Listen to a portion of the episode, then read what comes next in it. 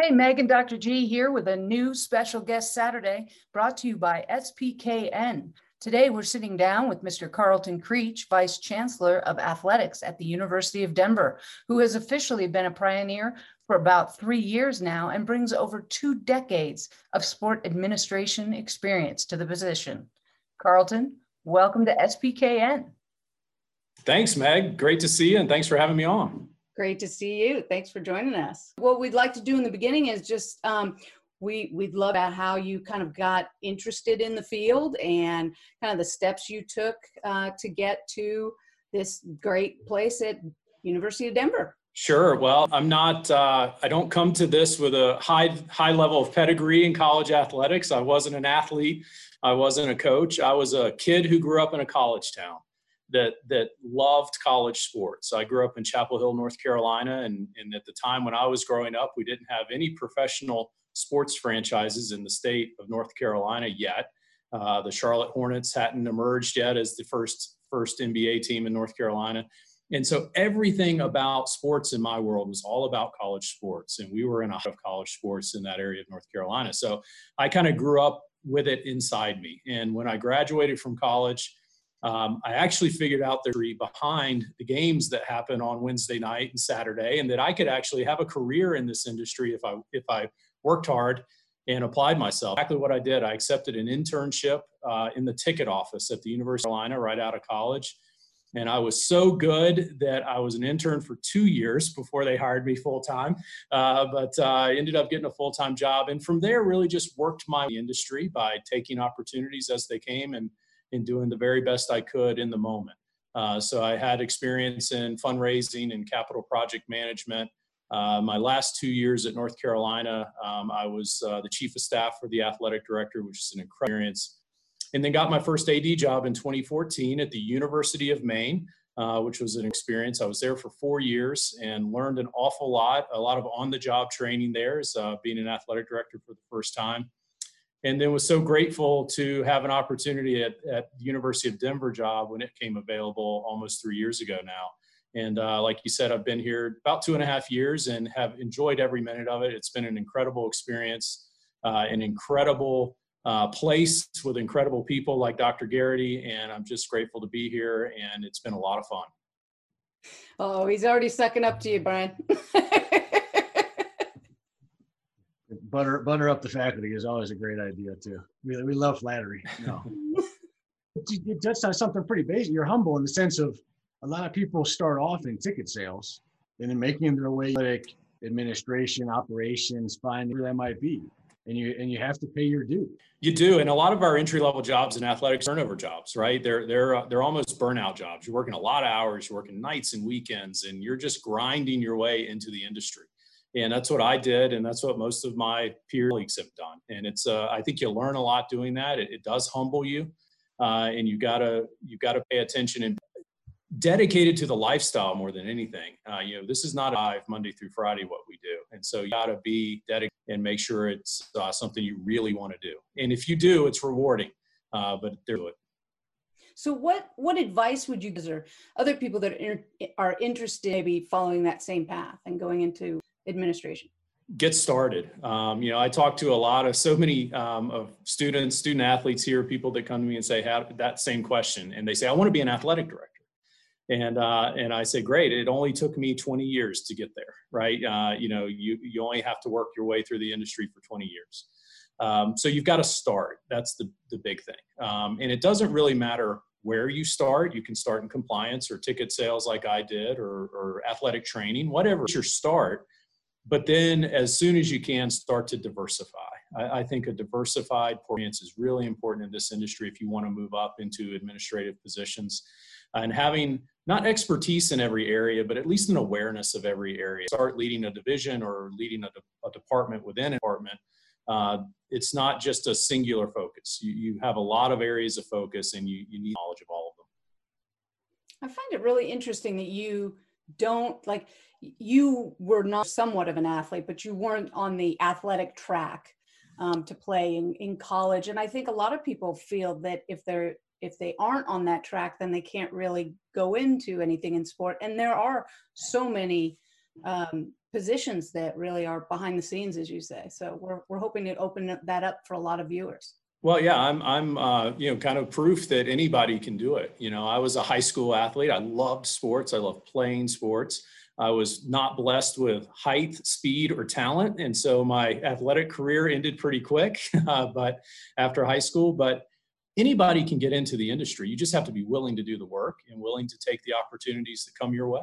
I never would have told you 20 years ago I was going to live in Maine for four years, right? But that opportunity came my way and I, I never forget, I talked to Bubba Cunningham, who was the athletic director at North Carolina at the time where I was working. I said, Bubba, what's your advice? What should I do? And he said, look, you can stay here and work with me for as long as you want to work yourself and take a chance and take an opportunity and go be the athletic director at the University of Maine. He said, now you tell me and a better leader five years from now, taking that opportunity and that chance, improving yourself, obvious decision. And it's great advice I'll never forget. You've got to push yourself. Can you speak a little bit about that? Because right, I'm, knowing when you left North Carolina, right, it, it, it, you left at a good time. You know, it, was very opportunistic in, in a way that uh, there were some academic concerns going on at UNC. You know, classroom. Uh, it's not a. It was. It's not surprise. It's news that's out there you know, and I knew when I left coaching, I left Tennessee time too. You could kind of just tell. Did that influence your decision to take that step to, to go to Maine? You know, it, it, didn't, Brian. I had been looking for a, about a about six months. I had interviewed for a couple of other jobs, um, uh, didn't get them. Uh, came close in the second interview, finished second for that job. But you know, Maine was the first job that that I was offered uh, job after and, and and I have to say Bubba was incredibly supportive, right? And he's one of those people in our industry who wants you to succeed and he wants you to folio and, and be your own leader. And he was very helpful in me. Now leaving him at that time was tough for him because right we were in the middle of a battle at that time. Things weren't going well and there was a lot on everybody's plate. Uh, we were rebuilding a lot of systems and functions to make things much better than they had been and, and in a way that they needed to be. So so to ask him to help me leave him at that time was very difficult for him but he didn't blink an eye. You know he helped me. He understood he had been there himself years before. Um, so it, yeah i don't think what was going on in north carolina really played much in leaving there. Um, i didn't certainly wasn't going to leave a place just to leave. I was going towards something. And going towards that first opportunity to be an athletic director was was what it ended up being. I was interested too when you talk about your skills right? Because you see skills you were in not only sales, but then advancement, fundraising, capital projects. You know, for a lot of folks that don't realize works, you know, what, what does that mean? What does that entail?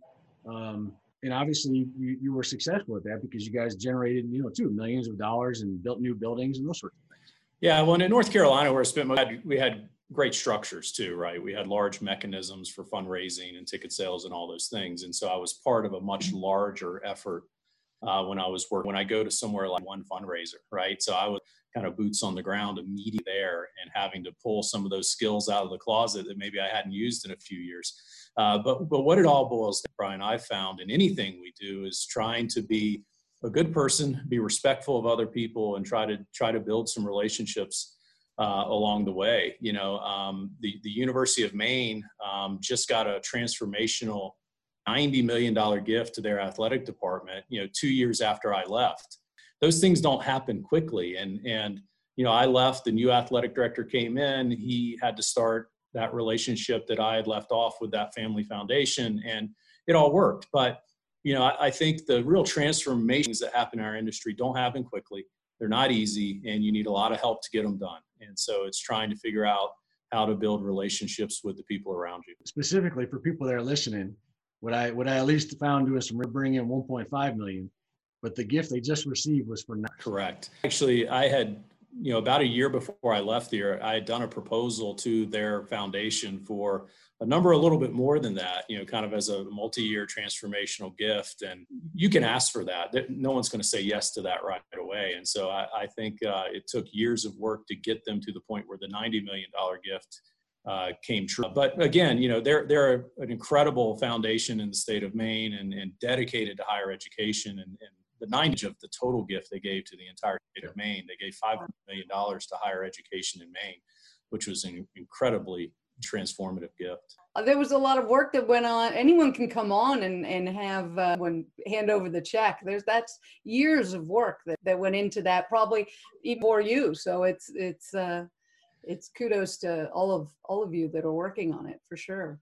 And with philanthropy, you know, people have lots of options of options, more options ever had, but so much need in our world uh, when it comes to philanthropy. And so you really have uh, careful and detailed and uh, diligent when you're out to attract those kinds of gifts. What do you think is the most important thing to remember when you're when you're out talking to people about the school, um, trying to to raise money? I mean, is that is there something you keep your eye on when when having these kind of discussions and building these relationships? Well, I think every um, person you communicate with is different, right? And the first thing you have to do is understand their angle. You know, where is their interest? Where is their passion? And how can maybe we find a common ground where it'll work? Um, you know, so I, I, think, you know, if, if I was going to in to talk to somebody who loved to help build buildings about scholarships, you know, that's probably not a real wise move, right? You've got to interest, their level of interest, and where we can find some common ground.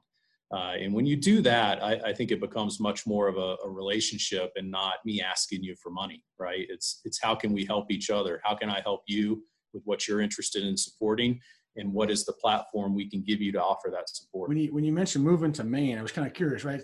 So uh, you moved to Maine. What are some of those on-the-job learning experiences that you talked about? And I, I would imagine talking to other coaches, and you know, you're you're never really fully. Nobody's ever really fully for almost anything. Oh, and to be was having over a hundred people that I'm responsible for, right? That are in an organization that now I'm leading and that I feel responsible. And that was employees. And then, you know, we had over 350 student athletes that I'm also responsible, ultimately responsible for at that point. That was never had that level of personnel um, that that I was, I was, it's time consuming. It took a lot of time. Um, I tried to be very intentional and diligent. You know, I had an individual meeting with every staff member when I got there and just did the same thing here when I came to Denver, trying to humanize, uh, you know, the new AD. I just wanted them to know, hey, I'm just, I'm just a regular guy like you. Uh, and, and try to build those relationships early on. Um, I do a lot of walking around too, you know, just to say hello to people when I have breaks in between meetings. I try not to just sit still. I try to get up and get out. Um, but you learn, uh, you know, budget responsibility, you know, being a member of a, at, at Maine, a president's cabinet here, being a member of a chant, you know, I'd never had that experience before. I'm the least educated, right? It's intimidating. I've got PhDs and brilliant researchers and people all around me and so that was a new experience um, but you know one i've i've enjoyed tremendously so there's so many new experiences become an ad that was one of the hardest transitions for me actually too was leaving you know pro sports or d1 sports for higher ed where moving at a slug space and you've got so many so-called smart people that have to put their fingerprint on some decision making and you're just like i can't believe we have to make decisions now and move and you know we're, we're headed in the right direction to win and to, to do the right things. And that's not the same in, in higher ed. It's more way more fractured i'd say. Yeah it's a big part of of i think what i do now a lot of the time is i'm that buffer between anxious go get them want to win coaches and athletes versus the large operate within and i'm that buffer between those two. And so i try to tell the story to both sides. Hey we need to speed up. This is urgent. Hey, there's a process for this, be patient, right? I'm getting both sides of the equation all at the same time. Yeah, and a lot of people don't. I mean, I know you, you taught classes too, so you have classroom experience and you have a master's degree in management as well. Yeah, it's. I tell you what, one of the most fun things I did at Maine, I, I became friends with the executive in residence of the Maine Business School, a guy named Sean McKenna. Wonderful man, and unfortunately, we we lost Sean a couple years ago. Um, but he was teaching a class that he called personal brand, but it's actually a class about personal leadership, personal response, having a vision, having values, having a plan for your life. And I had been doing similar work on my own for a few years, and I met Sean, and it just all clicked. And he said, "Hey, I'm getting too many students who help me teach it." And wow, what an offer! And so I helped him teach it for a semester, and then we ended up splitting it into two sections. I had my own class, and and I and I ended up teaching it after Sean passed away, and it was an incredible experience. I got so much out of it you know the interaction with the I was there to teach them and most of the time i was the one learning something you know so it was a great experience and i hope to get back in the classroom again one day the NCAA too, like and, and other life champ skills programs have had the branding as their thing, right? You, you need to protect your brand, and I find that to be in, in kind of revealing way of talking about today's society. You know that has a certain kind of capitalistic economy. And it's not just living a good life or becoming educated or learning how to lead. It's protect your brand and, and then exploit that for economic gain.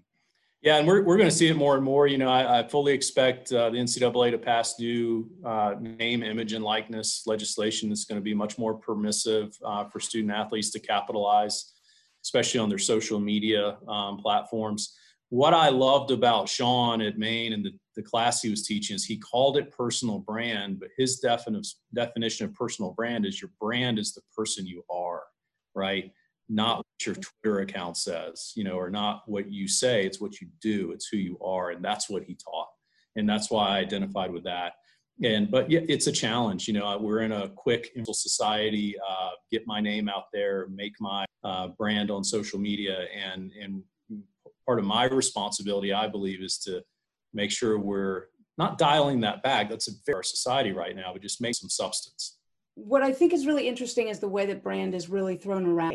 Um, you know, your your brand as an athlete is like my style, my my it. When these kids are going and trying to brand, they're like, "Oh, I'm to have this beard, or I'm to have this color in my hair." Or, I'm gonna, that that's not really what what the brand should represent. But I think that looking at um, all of the professionals making millions on their brand um, I think they're trying to follow in those footsteps. And I think um, one of the things we, we talk a lot about in coaching is your coaching philosophy. Basically, that becomes kind of your coaching brand as the values that you have when you're coaching and, and what's important to you. You're able to sift through things and decide, well, this is in accordance with my way of coaching. And so I think it's I think it's really important to have a a focus on the development of leadership skills within the it's temporary brand. It's it's temporary success. And um, I, i'm a firm believer in culture and culture is another buzzword that's getting used a lot right now.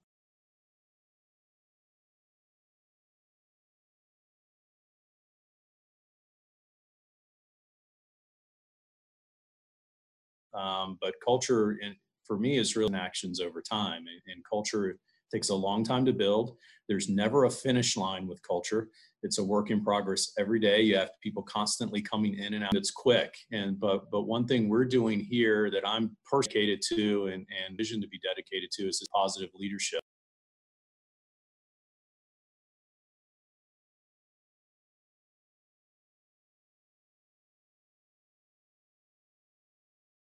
Um, and it's an interesting time to be talking about positive leadership in our current uh, pandemic crisis. Um, but we started this um, last September uh, when uh, author and speaker Jon Gordon came to our campus and spoke to our entire athletic division. Um, and we followed that up with some training. I, I became a, a, certified trainer in their organization, and I led our senior team in athletics through a full day long training session of, of positive leadership training. It was right before the pandemic. I'm telling you, I think it has helped. It's not perfect, right? We all have bad days, we have bad hours. There's challenges that we have to think about. How do we make those challenges into new opportunities? And we had designed this whole summer rollout of this program. We were going to do in training for all of our coaches, all of our student athletes, and it became pretty real pretty quick that we were going to miss that opportunity. Um, but we didn't stop. We actually did online uh, for all of our coaching staff over the summer with the same program our senior leadership team had been through. And it was really beneficial. You know, we did it by Zoom. It wasn't perfect. It was a challenge. Um, you know, it, I was leading it. But I think it's really helped some of our coaches and our leadership through this crisis in a way maybe they wouldn't work. Um, just having that mindset of, okay, it's coming at us. We can't stop them at us, but we're not going to go away and hide. We're going to find a way through it with a great attitude and and figure out how to get get through it and win on the other side of it. And so, you know, we're also developing a program for our student athletes uh, that we were going to launch in person in September. Uh, we're converting all of that material to online material now, and so we were delayed a little bit, but we hope to start uh, getting those workshops going in November. So, in, in the craziest higher education crisis we've seen in our lifetime, I'm proud of our division for finding a way to move forward with it with an important initiative when it would have been easy to say, you know what, let's just press pause. We'll do that next year.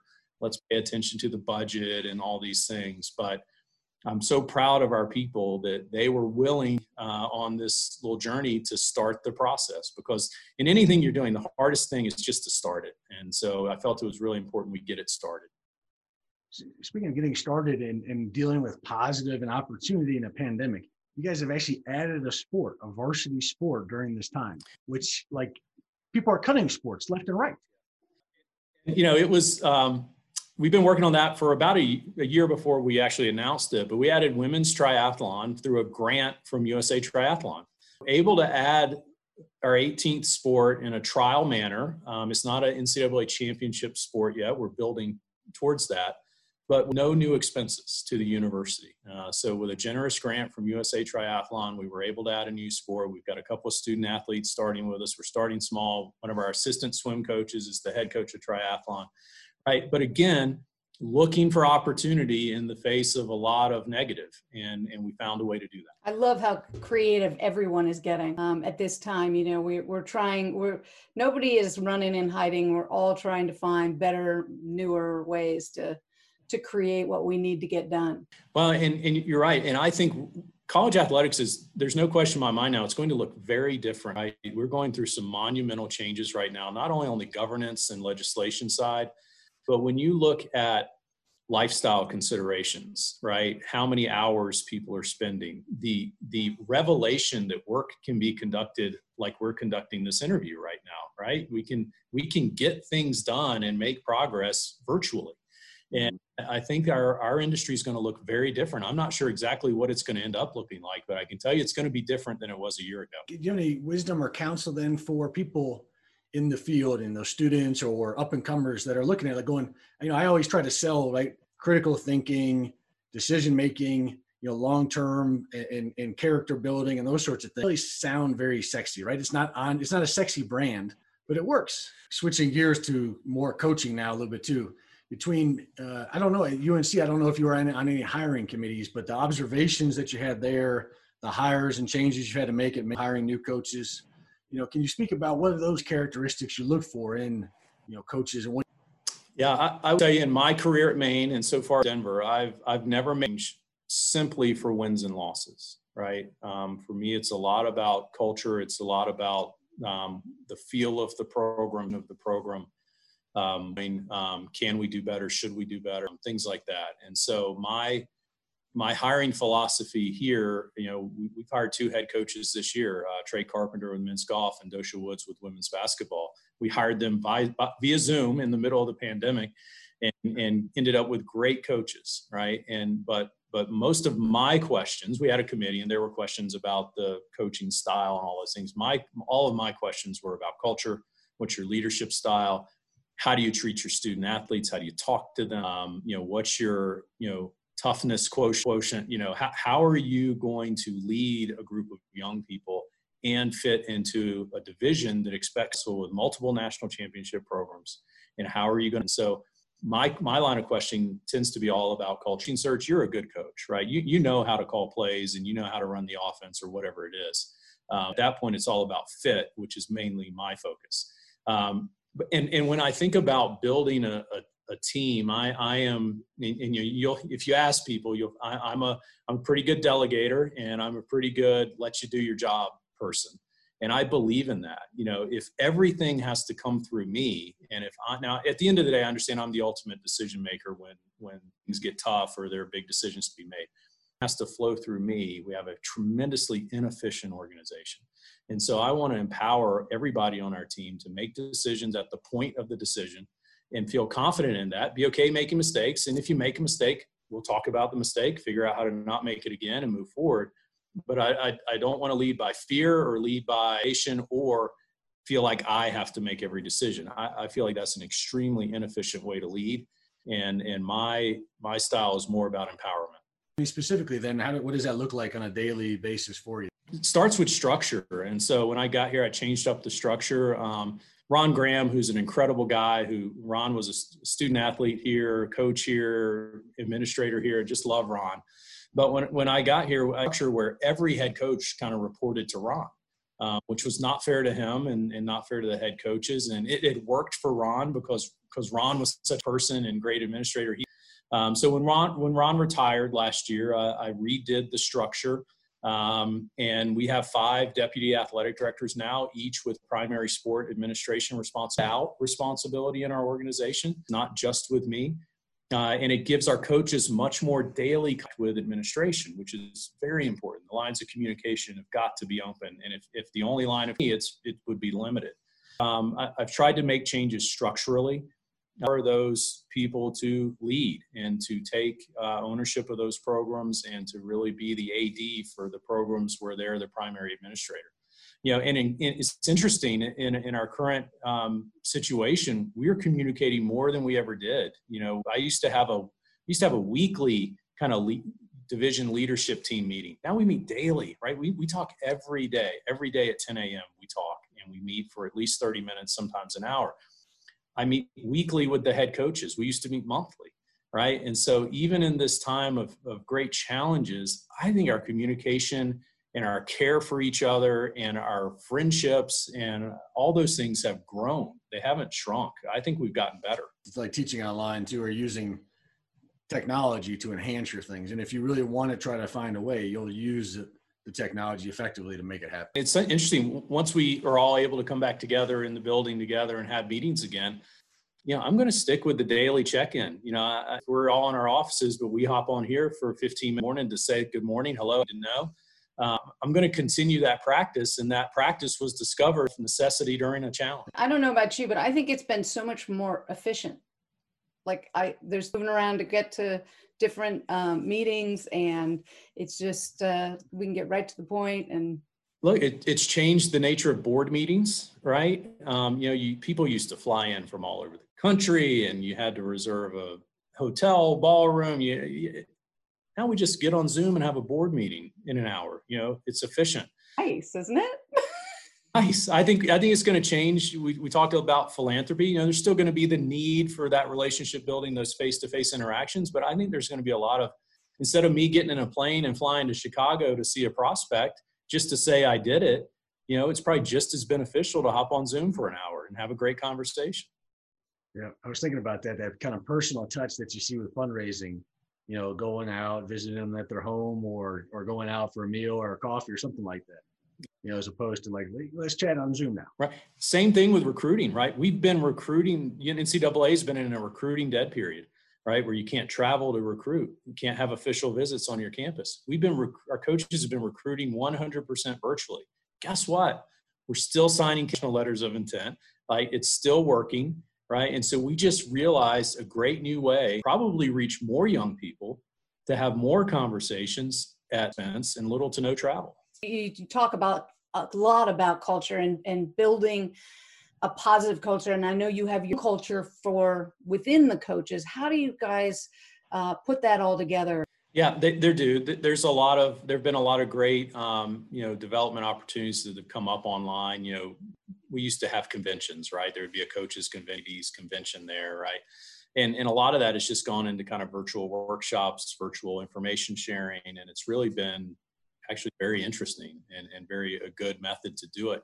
I think every coach, like all of us, they're individuals. Like some are more tuned into their specific um, authors they like or, or information they like to gather. My goal in, in the division is to, to just provide a baseline education level, right? Okay, here are the baseline things we're all going to know, we're all going to understand, and we're all going to use. And then each coach still has the flexibility to build on those things with their own team. Every team has a unique person, has a personality, and the coach has to figure out what's going to work best every year. And, and now with every individual to motivate those people and so you know my goal is to, to have that baseline level of leadership education and development and then give our coaches the freedom to build upon it one of the things i've noticed over the years too that i think are lacking in in all levels of sports really all levels is course or coach education and that you've got the finances side and then you got the operations side but you really don't have somebody enhancing. It's left to the coach. You, you, you turn the keys over to the coach and let them decide whatever the hell they want to do. They get to do. Right.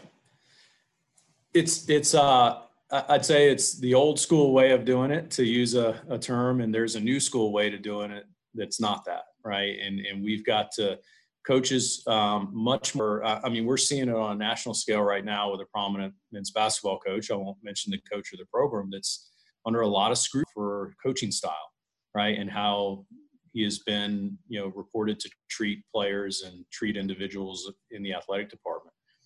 That just doesn't work anymore, right? It's it it, it might work temporarily, but it's not a way to build a career or to build uh, any kind of culture that's going to lead to sustained success. I believe in what we're doing from a positive education and development standpoint. I, I, believe in it ethically. I think it's the right thing to do, the right way to treat people, the right way to act. I also believe in it as a business decision, right? If we want to and we want to have success and we want to promote the University of Denver in a way that we're all going to be proud of, it's a business decision to do that in a positive way. And it only takes one episode of um, some some bad actor activity to ruin that for everyone. And we've seen a lot of schools go through that. So you're saying Bobby Knight won't fit for you? Yeah, I mean, Coach Knight was kind of the first one of those old school coaches where it became public, right? And somebody said, "I'm not good anymore." Um, and that was the first one. There have been several high-profile ones since. It sense to me that that a, a program would all want to be on the same page. Just like all the coaches you know all the football coaches on a team work together i would think in a university in particular the coaches would want to have similar baseline cultures throughout. I really think they do um, and get is uh, each of our sports is so different. You know you take a sport like golf that is mainly a you know an individual endeavor alone on a golf course for five hours with two other people from another school um, you know it's not a team environment you know and then so i think every sport is different and sometimes the techniques need to be adjusted a little bit to provide the best education and best motivation. But the core values of positivity you know respect um, but also discipline and accountability but from a place of caring and love and, and where the student athlete i think students are craving that now not just athletes but all that you care about them and if they know you care about them, they will accept accountability and discipline and all those things that you have to have to win, right? Positive leadership doesn't replace discipline and accountability, it enhances it in my mind. And it only makes it, uh, it only gives you a better opportunity to be successful. I'm, I'm smiling a little bit because I, I recently submitted a paper talking about caring as a new way of exerting and exercising power and control too. Mm-hmm. Yeah, used the wrong way, that can be manipul- manipulative. Yeah, and I, I, think there probably are examples of people using it that way. Um, but I also think it is powerful used the right way, and, and you can actually build a real relate people to exceed their own expectations. If you, under the name of care or positivity or happiness or education, you can use a lot of different buzzwords to kind of be like, I'm doing this for your own good. Now do what I tell you to do. Well, and the other thing we're in in this generation, next generations is is they they also have the need and the desire to be included in decision making, right? There's no longer this blanket eh, acceptance of the professor told me to do this, the coach told me to do this, I guess I'm going to do it, right? when I was being coached, you know, you just did you did what the coach said, you didn't question now it's much more explaining buy-in why are we doing this and how is it going to help me? Like there's a lot more teaching than there ever has been. Speaking of of athletes and and t- tough decisions that you've had to make too right? Can you speak a little bit about the swim team that you had to suspend and maybe what's the status with that? And you know how all that has kind of went down some of the issues that we're just talking now talking about Sure. Um, well, I think one one variant of a strong culture is clear expectations, clear standards and expectations, and and positive leadership and positive culture doesn't mean we ignore standards and expectations. And and as we launched a whole entire university trying to get back to business, right? To try to open up, to try to have in-person classes, to try to get our teams back just practicing, right? Just getting out there with their teammates was a tremendous amount of work by so many people. And it's extremely still to this day as we're talking right now it's very fragile right? It is so fragile what we're all doing right now in higher education. And so one thing we did early um, even before our student athletes returned to campus we just set very very clear standards and expectations about what this fall quarter was going to look like. And very clear it's going to be very different than anything you've encountered be strike two right? I mean we can't afford mistakes for the next 10 weeks in the fall quarter because this could mean the university shuts down or our athletic program shuts down. I mean it was there were dire consequences and there still are. And so um, you know we're, we're in the middle of the conduct process with the university, so, so I'm going to just be a little bit careful about what I say. But it's not just that particular group, but any student athletes that don't live up to the very clear repeated standards and expectations action on that. It is impressive. I've, I've been at DU now myself for six years, and the athletic department, right? And you know, I know about things that happen. You can read about other universities. DU and, and DU going on is is not without problems, but they're without epic catastrophes and serious, consistent violations. See those. Right. And, and you know, look, we're all robots, right? I make mistakes, all the takes that I can recover from and learn from and don't over again. Uh, so we're all human. Mistakes are going to happen. We're, we're, human. But, you know, it can't be consistent. It can't be um, the same mistakes over and over again. And, and you've got to take you got to take corrective action when you need to. You know, um, you know, Jon Gordon, one of my you know favorite authors and leadership gurus, his book The Energy Bus. You know, he talks about all the ways you get people on the bus, right?